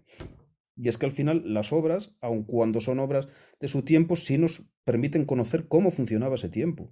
Lo cual no quiere decir que tengamos necesariamente que comulgar con sus valores. Claro, hab- habrá que ver además cómo se habla en 100 o 200 años, que no lo sabremos nosotros de las obras de hoy en día, claro. Miedo me da. pero, No que pero, estoy de acuerdo en lo que dices, que. Por eso yo siempre he dicho que en lugar de cancelar, eh, Sí. en lugar de quemar, por supuesto, en lugar eh, de prohibir libros, eh, como puede ser Tintín en el Congo, conviene hacer una introducción a estos libros, Sí. o por lo menos conviene que quien los lea o quien se los lea a sus hijos, pues tenga la, la- la necesidad, yo creo, incluso diría moral, de, de comentar estos temas. De hecho, nos da la oportunidad perfecta para hablar de estos temas, como puede ser el racismo, como puede ser el machismo, como puede ser el, eh, pues, eh, eh, todo lo que tenga que ver con, con- con- con lo belicista, etcétera, ¿no? es decir, yo creo que una, una película como Salvar al Soldado Ryan, por ejemplo, que tampoco me parece que sea una obra maestra, pero te da la oportunidad de hablar de cuestiones que tienen que ver con la guerra y de cuestiones que tienen que ver con por qué esto ha ocurrido, por qué estas personas se están matando y tal y cual. Si se cancela porque algo es muy violento o porque algo tiene demasiado sexo o porque algo es eh, racista desde el punto de vista de lo que hoy en día entendemos por racismo, pues eh, se pierde esa oportunidad. Claro, y, y al final, y al final terminas, terminas es que siendo ignorante y precisamente esa ignorancia te lleva a cometer barbaridades. Es que ese, ese es el problema que tiene. Entonces, por eso o, las obras de arte, ya sean del tipo que sean, sean películas, sean cómics, sean libros, sea, sea música, obviamente hay que conocerlas y hay que interpretarlas. Y después, Una- y a partir de ahí, que cada Una quien cosa se que me parece interesante, eh, eh, Jorge, en cuanto al hecho de que Blake y Mortimer, ya con esos nombres, evidentemente, Sí, sean británicos, es que me parece a mí que Blake y Mortimer también, a través de esta ciencia ficción, eh, futurista en algunos casos, mm, también reflexiona un poco sobre la decadencia eh, total de ese imperio británico que en esa época, años 40, años 50, eh, pues muchas personas, no digo hoy, no lo sé hoy, pero en esa Sí. época, desde luego muchas personas todavía tenían una cierta nostalgia de ese, de ese imperio británico, de ahí la Commonwealth y todas estas cosas eh, eh, que todavía continúan a día de hoy, con el rey de. Inglaterra siendo cabeza de Estado en Canadá y cosas así. Eh, ¿No piensas que hay un comentario en ese, en ese eh, sentido o, o quizás estoy Sí. viendo demasiado? Bueno, mm, puede ser. eh, em, hombre, esto se ve, por ejemplo, en la relación que tienen incluso con, con Nasir, ¿no? Eh, y es una cosa que, claro, que a ojos de hoy choca mucho y los continuadores también han intentado suavizar, pero el hecho es que, que ellos, eh, eh, Nasir es un militar, que ellos lo conocen durante la guerra hasta del Espadón, que les ayuda y que, y, que, bueno, que tienen con él una relación casi de igualdad. Y luego, curiosamente, en la siguiente aventura que hace Jacobs, que es el misterio de la Gran Pirámide, pues bueno, vale, Nasir se va de, de vacaciones con Mortimer, pero se va de vacaciones con Mortimer en condición de sirviente. Mm, Claro, claro. Efectivamente. Claro, y, y- y- y a eso me refería, ¿no? Porque Claro, esta idea de que en muchas obras, pues bueno, victorianas o de principios del siglo Sí. XX, eh, literarias inglesas, pues claro, esa relación con la India, por ejemplo, esa relación con lo que eran las colonias inglesas, es una relación de, de amo y sirviente, que yo creo que esto se ve también en, esta, en estos Sí, cómics, sí. ¿sabes? Sí, sí que se ve totalmente. Y de hecho él está, está, bueno, en la marca amarilla también aparece como sirviente y llega un momento en el que desaparece. Ujú. Y Nasir desaparece de la serie. Se retoma cuando lo retoman los continuadores, pero, pero además Jacobs no da explicaciones, deja de salir. Y tal vez sea porque, bueno, porque como tú dices, bueno, con el tiempo el imperio se fue, se, se fue cayendo, por así decir, ya no estaba. Y claro, y, y- y existía, y no venía a cuento ponerlo. Pero claro, es una cosa que, digamos, es un poco de estas cosas que a veces en los cómics que- quedan implícitas, porque no es que se diga explícitamente, pero ahí está para el que lo quiera ver. Claro, y entonces, Sí, sí. No, a mí, a mí me interesa mucho ese tema y me interesa también, eh, Jorge, lo que antes comentabas, yo creo que brevemente eh, decías que había una relación entre Blake y Mortimer y, el cine. Siempre se, se, habla de que el cómic tiene una relación con el cine, creo que eso es evidente, en algunos, más que, en algunos casos más que, que, en otros. Y me gustaría que hablásemos un poco más sobre la relación entre Blake y Mortimer y, y el medio cinematográfico, porque eh, cuando uno lee estos, estos álbumes, eh, creo que queda clara esa relación que tú comentabas con el expresionismo alemán, con directores como Fritz Lang, como Wiener, etc. Em, pero yo creo que eh, es una, para mí, es una mm, relación con el cine más atmosférica que narrativa. No sé cómo ves tú ese tema. Sí, yo, yo también lo veo, yo también lo veo así realmente la narrativa de Blake y Mortimer no es nada cinematográfica, como curiosamente sí lo es la de Precisamente porque, claro, Blake y Mortimer, como antes hemos comentado, se articula mucho en función de la palabra, no tanto de la imagen. Por más que las imágenes sean también. A ver, Jacobs, estamos hablando de un gran dibujante y de un dibujo muy preciso y todo lo que quieras, pero pero es cierto que yo tengo, cuando leo Blake, y Mortimer, en este sentido, más la sensación de leer una novela ilustrada muchas veces que de estar viendo una película narrada en forma de viñetas. Sí, estoy de acuerdo. Por eso decía antes que me da la sensación de que Jacobs era una persona que había leído más que hace. Sí, posiblemente sí. También es verdad, y esto es una, anécdota que, en fin, que esto es real.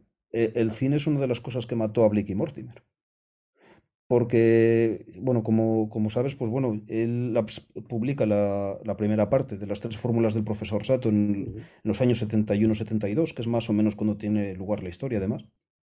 Y la segunda parte no llegó nunca. Vamos, llegó ya vía Bob Demore, ¿no? Pero ya estaba Jacobs fallecido para entonces. Y, y según cuentan, pues eh, este hombre, pues una... Claro, él se había distanciado de su trabajo, había sobre todo había perdido también muchos seres queridos, estaba deprimido, tenía problemas de todo tipo, problemas financieros, pero cuentan que uno de los puntos que él comentaba es que él fue a ver eh, eh, en el año bueno, 77, creo que es cuando se estrena, ¿no? Eh, la, primera película de Star Wars y quedó fascinado. Pero quedó fascinado, pero también deprimido, porque dijo, vaya efectos, vaya... Pero yo estoy haciendo al final ciencia ficción del abuelo. Bueno, eh, eh, eh, ahí yo me permitiría discrepar con él. Si yo también, pero, en, el sentido de que es un medio diferente, ¿no? Y yo creo que él tendría que darse cuenta de eso, pero también entiendo que es una película espectacular en ese sentido. Sí. No, no, y, yo estoy de acuerdo contigo, pero claro, estas cosas ya sabes cómo son. No es tanto lo que sean objetivamente, es como lo siente él. Sí, claro. Claro, y entonces él no, no encontraba motivación para seguir. Y realmente, fíjate que él muere en el 87. No fue por falta de tiempo, por lo que no acabó este segundo álbum. Sí, de hecho te iba a preguntar sobre eso porque hay, hay eh, un, importante número de años que pasan hasta su fallecimiento y el álbum no se continúa hasta después de su muerte. Y, ahora veo las razones ya por las cuales eh, quizá esto se pueda explicar, ¿no? Y claro, y, fíjate, y Bob Demore contaba, y hay un pa en la revista Carriers de, de la BD que lo cuenta, que realmente estaba todo dispuesto, porque dice que, él realmente, bueno, lo que tuvo que hacer fue dibujar, pero estaba el guion entero, estaba el, lo que son los storyboards completamente eh, hechos, Incluso Jacobs había dejado fotografías con las poses de los personajes, que esto es una práctica que él viene, venía haciendo por lo menos desde, desde el caso del collar, sino antes. Entonces es que ya estaba todo listo. Eh, Bob Demore lo que hizo, él, lo cuenta, lo único que hizo fue reajustar en algunos sitios tamaños de viñetas. Pero por lo demás, eh, lo que tenemos en cuanto a, letra es fiel, fiel a Jacobs. Entonces, claro, el asunto fue ese, eh, fue una cuestión de, falta de motivación, totalmente. Claro, él pues muere, queda viudo, em, mm, tiene problemas personales, tiene incluso problemas con Hacienda, al parecer, mueren amigos suyos de toda la vida, se sentía solo y aparte es que él sentía que se había quedado viejo lo que él hacía. Cosa que no es verdad, porque incluso hay ciertas cosas que se ven en obras de Jacobs que la ciencia ficción posterior retomó. Por ejemplo, yo veo muchas similitudes, y eso Jacobs no llegó a conocerlo, entre el Terminator malo del Terminator 2 y, y esta cosa, lo llaman cosa, ¿no? Que aparece al final de la trampa diabólica. Mm. Son dos bolas de metal, las dos no van a parar hasta matar a, a- a los enemigos, hasta el objetivo que tienen, eh, van a perseguirlos hasta el final. Es un poco el mismo planteamiento y además mueren hasta de forma parecida. Claro, por eso, por eso me refería, Claro. por eso decía antes que, que yo discrepaba con Jacobs, porque eh, por eso muchas veces eh, Jorge, el, el propio autor, no es la persona más adecuada para criticar su propia obra. Yo creo que por eso existe la Sí. figura del crítico, no solamente por cuestiones comerciales, económicas, etcétera, Sí. sino porque muchas veces el autor se equivoca o, bueno, eh, tiene una visión parcial ¿no? de, de- de su propia Mm. obra. Y creo que el caso de Jacobs es un buen ejemplo de esto. Sí, est- está muy claro. De hecho, yo creo que el punto es que, que el creador en este sentido a veces los árboles no le dejan ver el bosque. Y yo creo que aquí, vamos, es palmario. De hecho, mismamente también las propias tres fórmulas del profesor Sato es una historia que es que no se, que funcionase en los 70, es que hasta en los 90 funciona. Sí, sí. Y, y- y, claro, y, y este hombre pues no, no lo llegaba a ver. Y, es una pena porque es un final trágico. A mí me causa, me conmueve el final de Jacobs. Ujú. Y además me parece, y de hecho, bueno, tú fíjate hasta qué punto no lo vio, que él no previó el boom que iba a haber después de su obra. Hoy, no fuera de Francia, pero sí que en Francia es el segundo cómic más vendido después de Asterix. Es una barbaridad. Cu- ¿Cuáles pueden ser las razones desde tu punto de vista de que eh, Blake y Mortimer tenga tanto éxito en el ámbito francófono, pero quizá no sea tan conocido fuera de ese ámbito francófono, con excepciones, por supuesto? Los álbumes se han traducido todos al inglés. De hecho, yo tengo eh, El secreto del espadón, Le secret del espadón, en la versión francesa, pero todos, todos los demás que tengo, El secreto de la pirámide, etcétera, eh, bueno, no es el secreto. eh, Es el misterio. Es que el misterio secreto- yo también me lío. Es que es el nombre de una película también. Exacto. Eh, los tengo todos en inglés, porque aquí en los Estados Unidos son mucho más fáciles de conseguir en, en- en inglés. Se han traducido al inglés, se han traducido a varias lenguas, incluido el, el- el español. Eh, pero a pesar de eso, eh, me parece que, la popularidad de Jacobs fuera del ámbito francófono no es, por supuesto, tan grande como la de Hergé u otros eh, dibujantes de, esa, de, esa- de ese tipo de, de- cómic franco-belga. Pues fíjate, yo supongo que, claro, es una cuestión compleja, pero yo creo que tal vez es que las cosas tienen su momento y si en el momento no se dan, Ya es muy difícil que se den después. Por ejemplo, hoy en el mercado del cómic, eh, que, por ejemplo, allí en Estados Unidos, eh, el cómic de superhéroes, supongo que es lo que, Sí. lo que más está pegando. No sé, qué- no sé qué influencia tendrá el manga. El manga tiene una influencia creciente y de hecho te digo que eh, si tenemos en la universidad estudiantes de japonés, porque ofrecemos japonés, tenemos una profesora de japonés que, que tiene bastantes estudiantes, muchos de ellos, de hecho tiene más que por ejemplo el alemán o el francés, y la razón tiene que ver con el interés por la cultura japonesa a través del anime y a través del manga. O sea que el manga está en crecimiento en los Estados Unidos y lo lleva estando durante mucho tiempo, pero es cierto que hay- un mercado eh, que es muy cerrado porque eh, hay cómics propios eh, de superhéroes, sobre todo, que tienen un, un éxito imponente.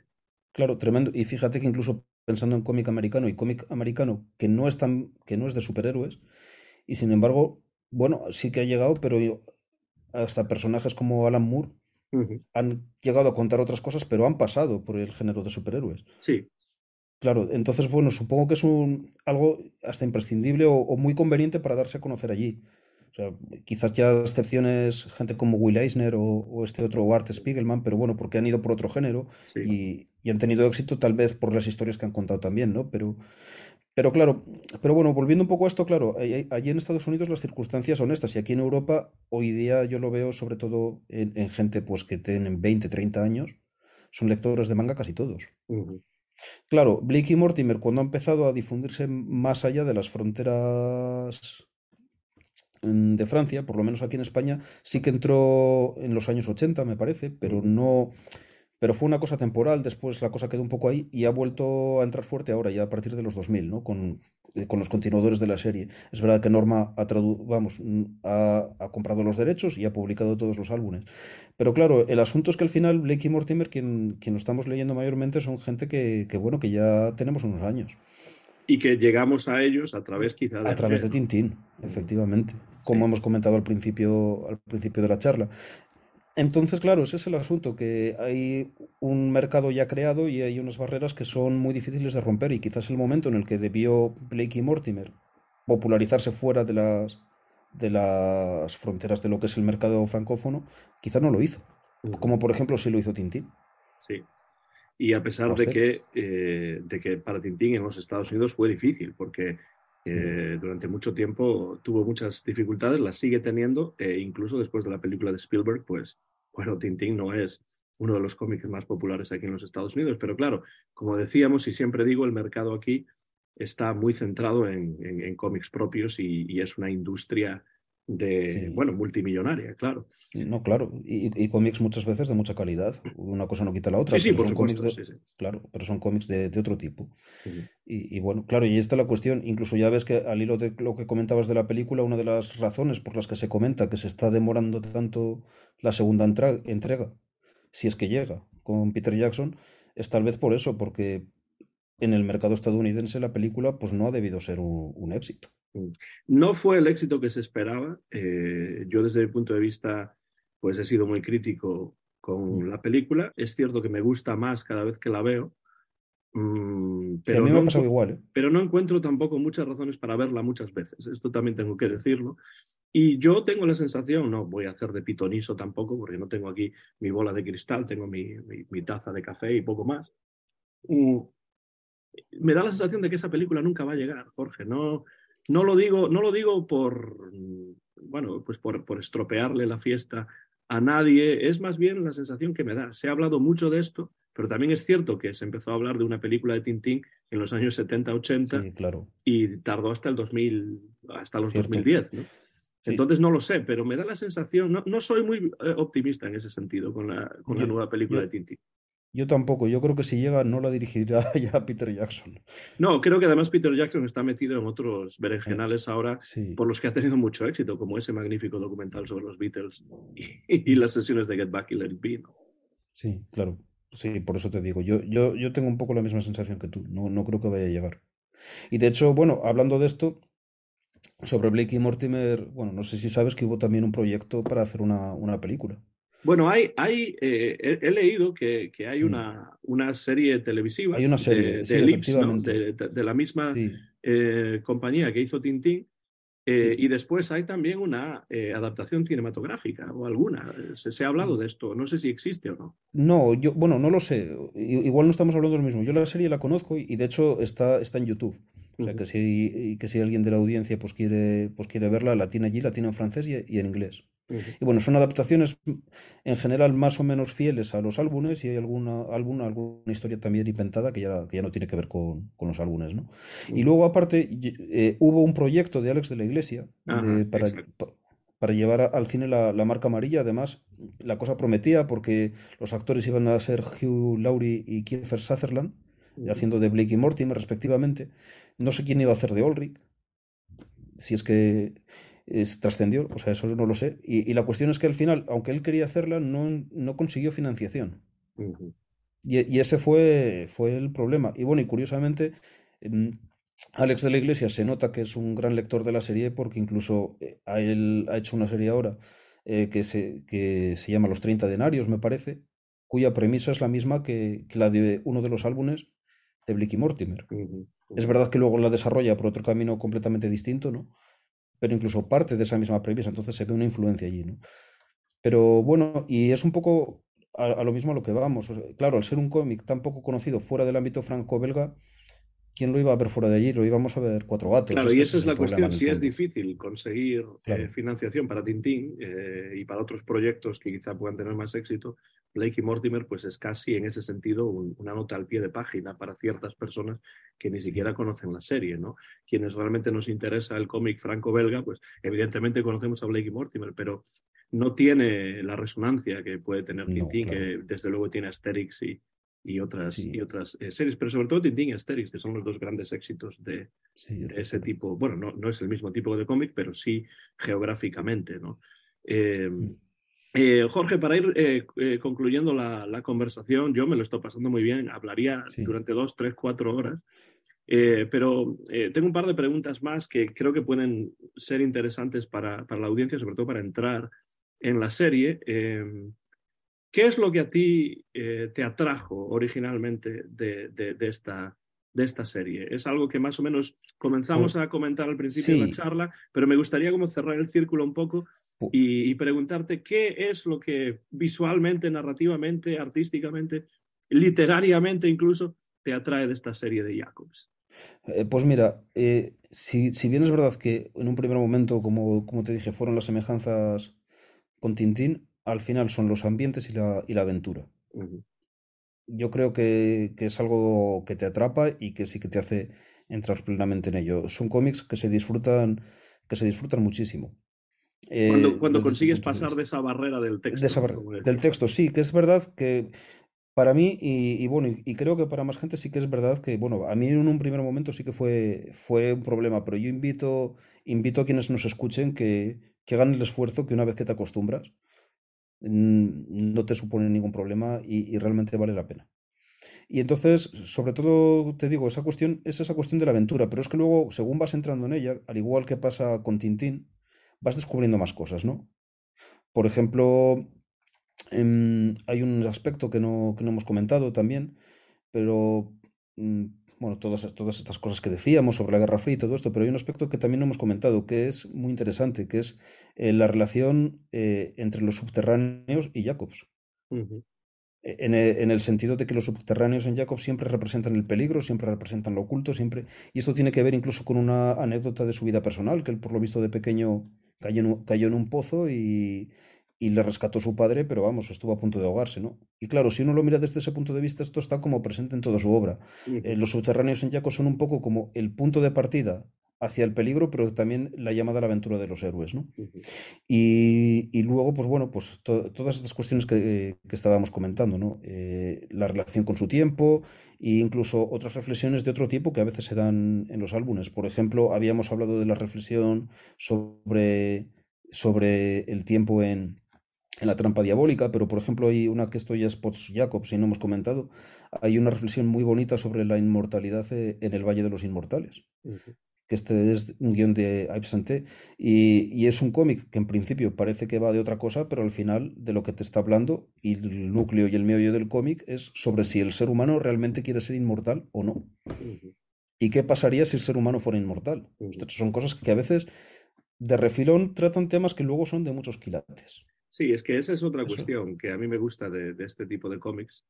También Tintín, pero en el caso de, Blake y Mortimer, eh, me gusta el contenido filosófico de, la serie, porque no es solamente aventura por la aventura, sino que como suele ocurrir en la buena ciencia ficción, Philip K. Dick, eh, eh, Ursula K. Le Guin, todos estos escritores, Ray Bradbury, pues lo que hacen es, es, es poner eh, eh, sobre el estrado, ¿no? Eh, ciertos temas de, calado filosófico que son muy interesantes porque lo que hacen es que uno tenga que acercarse a esas obras desde un punto de vista crítico y reflexionar sobre ese tema, porque no es la aventura por la aventura, no, claro es la aventura por algo más.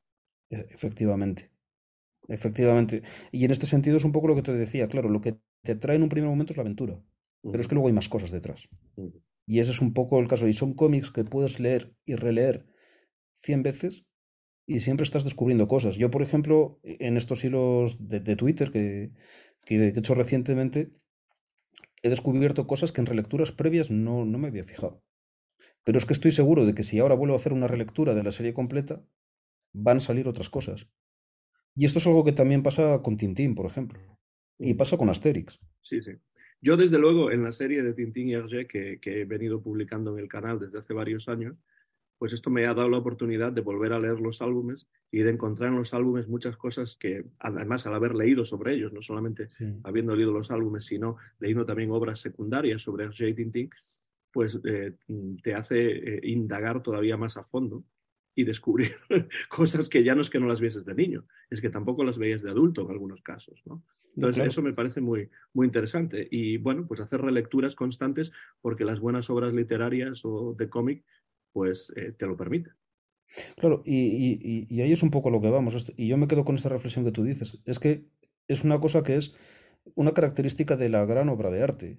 Y en este sentido, aunque el cómic a veces se trata de presentar como que es algo para niños y tal, Bueno, sí, en el caso de, de Tintín y de Blake y Mortimer nacieron como orientado al público infantil, Claro. pero es que un adulto también puede leerlo, porque la gran obra de arte trasciende eso. Sí, también Alicia en el País de las Maravillas de Lewis Carroll eh, era para una niña y después, eh, bueno, pues todo el mundo sabe que los niños lo entienden hasta un cierto nivel y después Eso, hay otro eso. nivel más profundo quizá o diferente por lo menos, eh, que es lo que hace que los adultos puedan eh, disfrutar de obras como Alicia en el País de las Maravillas eh, o, o cualquier, otro, o cualquier otra obra que se pueda Sí. pensar en principio como una obra de literatura infantil, ¿no? Porque Alicia en el País de las. Maravillas es literatura infantil, pero va más allá de eso, ¿no?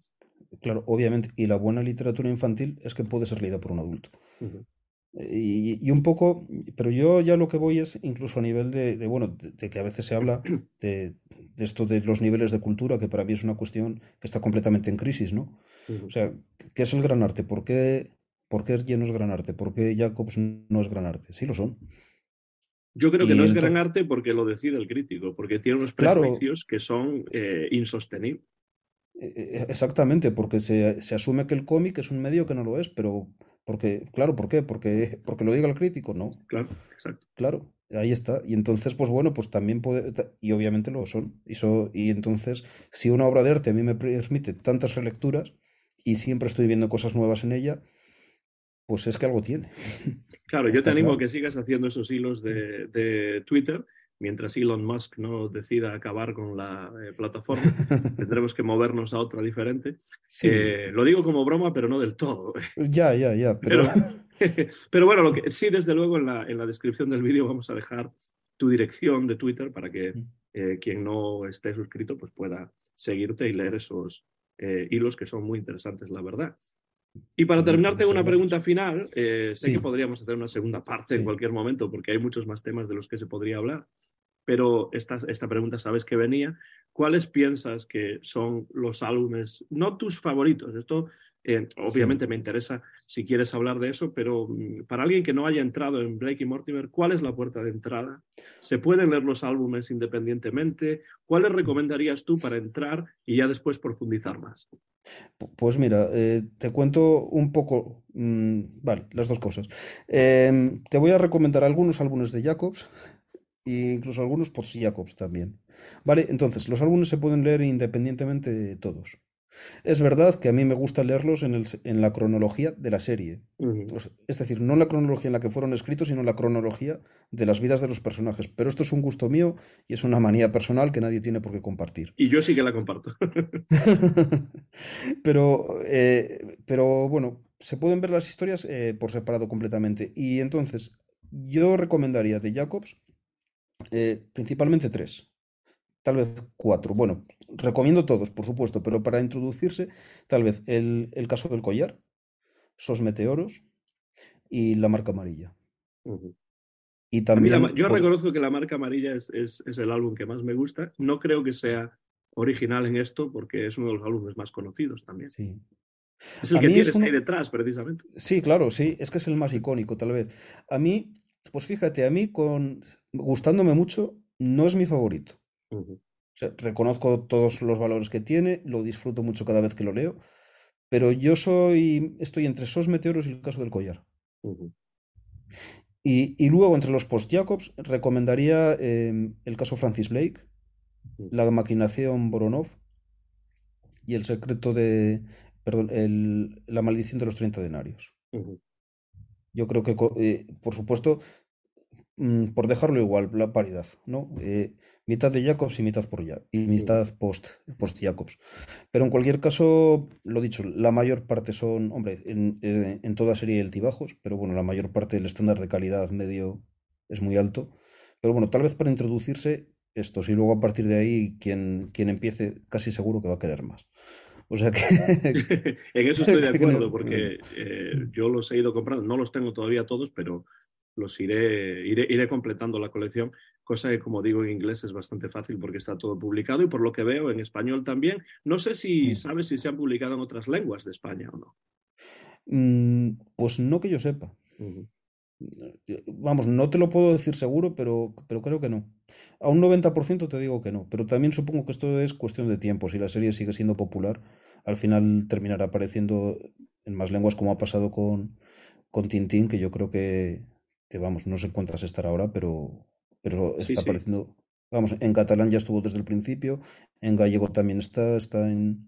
en y ahora está también en otras variantes eh, eh, lingüísticas de España, como el asturiano, el, el, el, castúo y bueno. El castúo, sí. Otros, Otras variantes, sí. Sí. Y, y bueno, y por cierto, hay una cosa eh, que se me olvidó decir, pero yo creo que nobleza obliga y, no puedo menos de recomendarlo. Una fuente muy interesante para aproximarse a Blake y Mortimer, que está a disposición de todo el mundo en castellano, es el blog de Miguel Frognier, que se llama el blog de Blake y Mortimer, y fue una fuente que a mí me ayudó mucho a entrar en la serie. te iba a preguntar por eso también, ¿qué, qué, textos secundarios, en este caso este blog, que vamos a dejar en la descripción también, por supuesto, para que ustedes puedan acceder a él, eh, porque es muy importante a veces también tener ese tipo de, ayuda. Por supuesto, yo textos secundarios, fíjate, no he leído muchos porque como está casi todo en francés y yo no hablo francés, pues ahí tengo, tengo una barrera. Pero es verdad que ha habido dos recursos que hay, en Internet que, que, sí que me han servido, que uno es este, este, blog, que está en castellano y que además tiene material incluso de bocetos de Jacobs, tiene, es una maravilla. Y bueno, el autor ahora mismo, por cuestiones personales de él, porque la vida le ha llevado por otros caminos, no ha continuado, pero no obstante lo ha dejado allí para, para que todo el mundo tenga acceso a él y vamos, yo lo recomiendo a todo el mundo. Y el otro fue el foro de Central Club, que es un foro en francés, pero bueno, ahí tirando, en mi caso, tirando de traductores sí que más o menos he podido sacar y he sacado bastantes cosas. Y bueno, y ahora, claro, eh, esta afición que tengo por el cómic franco-belga me está haciendo que tenga que plantearme aprender francés en algún bendito momento en mi vida para poder leer ciertas cosas que sé que existen en francés, como son una ópera de papel de Jacobs, de, Jacobs, perdón, eh, como que sí que son otro tipo de, fuentes secundarias que, a las que yo, claro, no tengo acceso por, por, esta limitación mía. Sí, yo reconozco que aprendí francés por dos razones. Primero, para poder eh, comprender las letras de Jacques Brel, el cantautor belga que siempre me ha encantado por muchas razones diferentes. Y la siguiente es para poder leer libros, eh, ya no de Tintín porque están traducidos, pero sobre Tintín y sobre Hergé, y desde luego haber aprendido francés me, ha ayudado mucho en ese sentido. Así que animo a todo el mundo a que aprenda francés si quiere entrar realmente a fondo en la, en la bibliografía eh, y en el mundo del, del cómic franco-belga, porque desgraciadamente muchas de esas obras de estudios y biografías y tal no se han traducido a ninguna de las lenguas de España. No, claro, y en Tintín todavía hay más, pero en Jacobs estamos por el momento muy, muy limitados en este sentido. Y yo también animo, animo lo mismo que tú, aunque de momento no pueda predicar con el ejemplo, pero bueno, pero todo se andará. Jorge Carrillo, eh, lo conocen como Archie Adoc en las eh, redes sociales. Desde luego ha sido un verdadero placer eh, tenerte aquí al otro lado de la línea cibernética en el en vez de la página para hablar de un hombre mm, y de una serie de los que yo realmente quería eh, hablar desde hace bastante, bastante tiempo. Eh, gracias por estar aquí hablando de Jacobs, de Edgar Pierre Jacobs, de Blake y Mortimer. Y te invito, eh, Jorge, Archie, a que vuelvas en cualquier momento para hablar de Blake y Mortimer, de Jacobs o de cualquier otra cuestión que te, que te parezca interesante. Mm. Siempre tendrás los micrófonos abiertos aquí en mi canal de YouTube en el en vez de la página. Bueno, pues, pues muchísimas gracias a ti por invitarme, ha sido un honor, ya sabes que, vengo siguiendo tus vídeos desde hace, desde hace mucho tiempo. Y, hemos comentado mucho, eh, a través de, las redes sociales.